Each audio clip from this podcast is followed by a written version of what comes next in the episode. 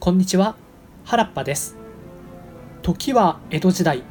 三代将軍家光の時代。天草島原で幕府に反乱を起こした。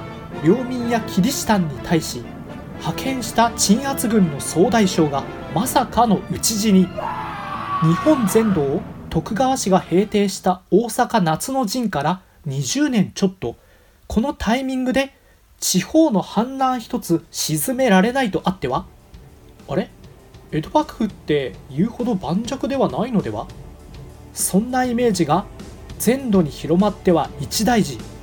もうここまで来ては反乱軍を打ち果たすためなりふり構わぬ行動に出ました。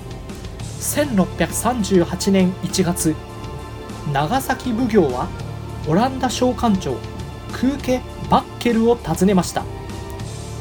こ度の反乱何としても平定せねばならぬどうかお力を貸してもらえますまいか。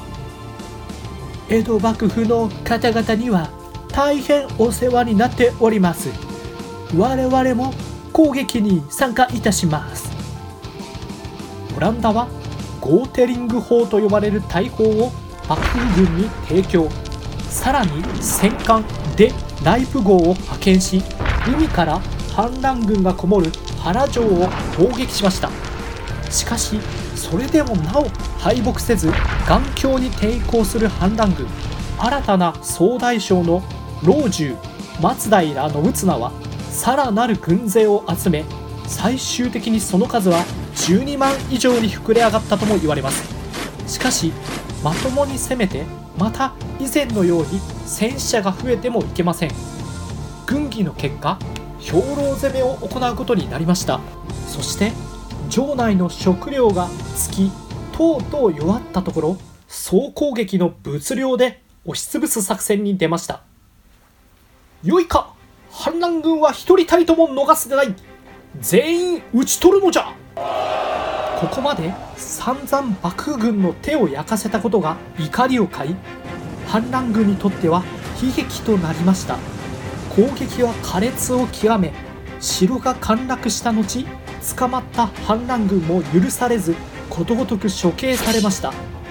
天草四郎も撃たれとてつもない惨劇という結果にて戦いは江戸幕府の勝利に終わりました。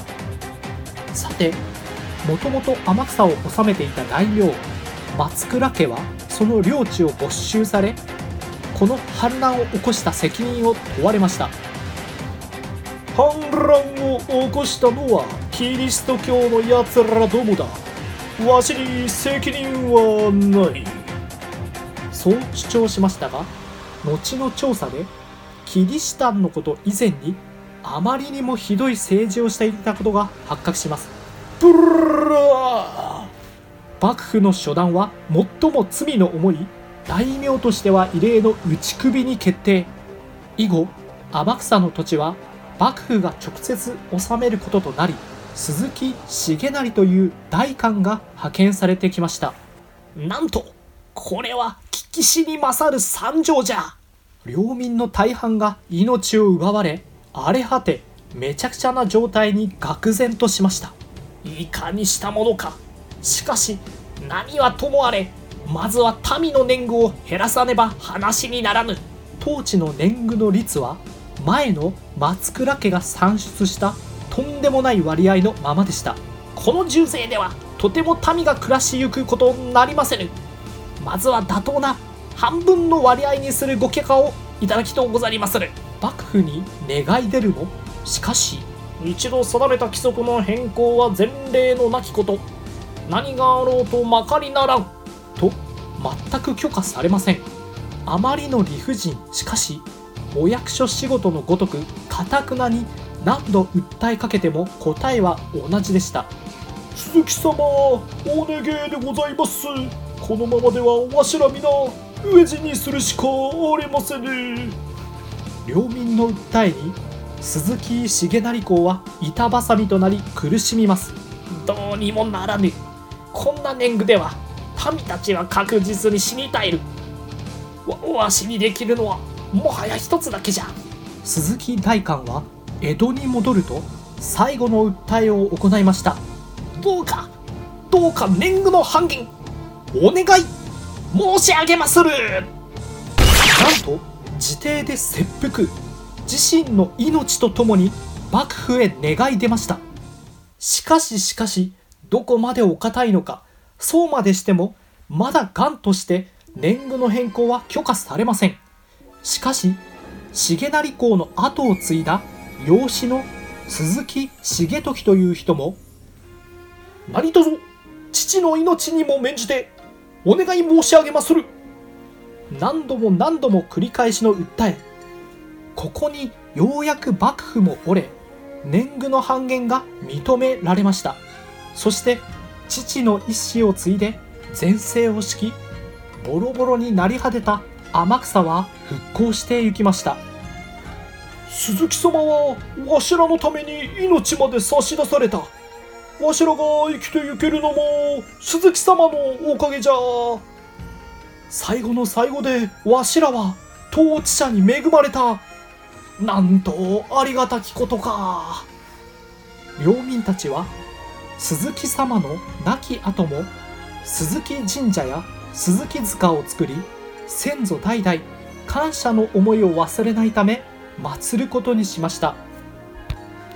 この鈴木様の伝説とそして神社は令和の時代となった今も語り継がれ天草の地に存在しています。もしご興味のある方は Google などで鈴木様天草などと検索してみてください。熊本県の観光サイトなどで史跡の案内を見ることができると思います。さて日本史の教科書にも天草島原の乱は載っていますがこの鈴木様のエピソードについては触れられることはありません。しかしこの立派尊敬という言葉では足りない真の侍がいたこと民衆のために命を懸けた日本一の前大官鈴木重成公の存在をぜひ多くの人に知ってほしい思いです。歴史というのは大河ドラマになるような有名な人物も面白いのですがいろいろな枝葉を見ていくと無名ながらとてつもない出来事や素晴らしい人間の物語がたくさんあります。ぜひ皆さんも折に触れてそうした歴史にも触れてみてください。それでは今回のお話はこの辺にしておきたいと思います。ここまでご視聴ありがとうございました。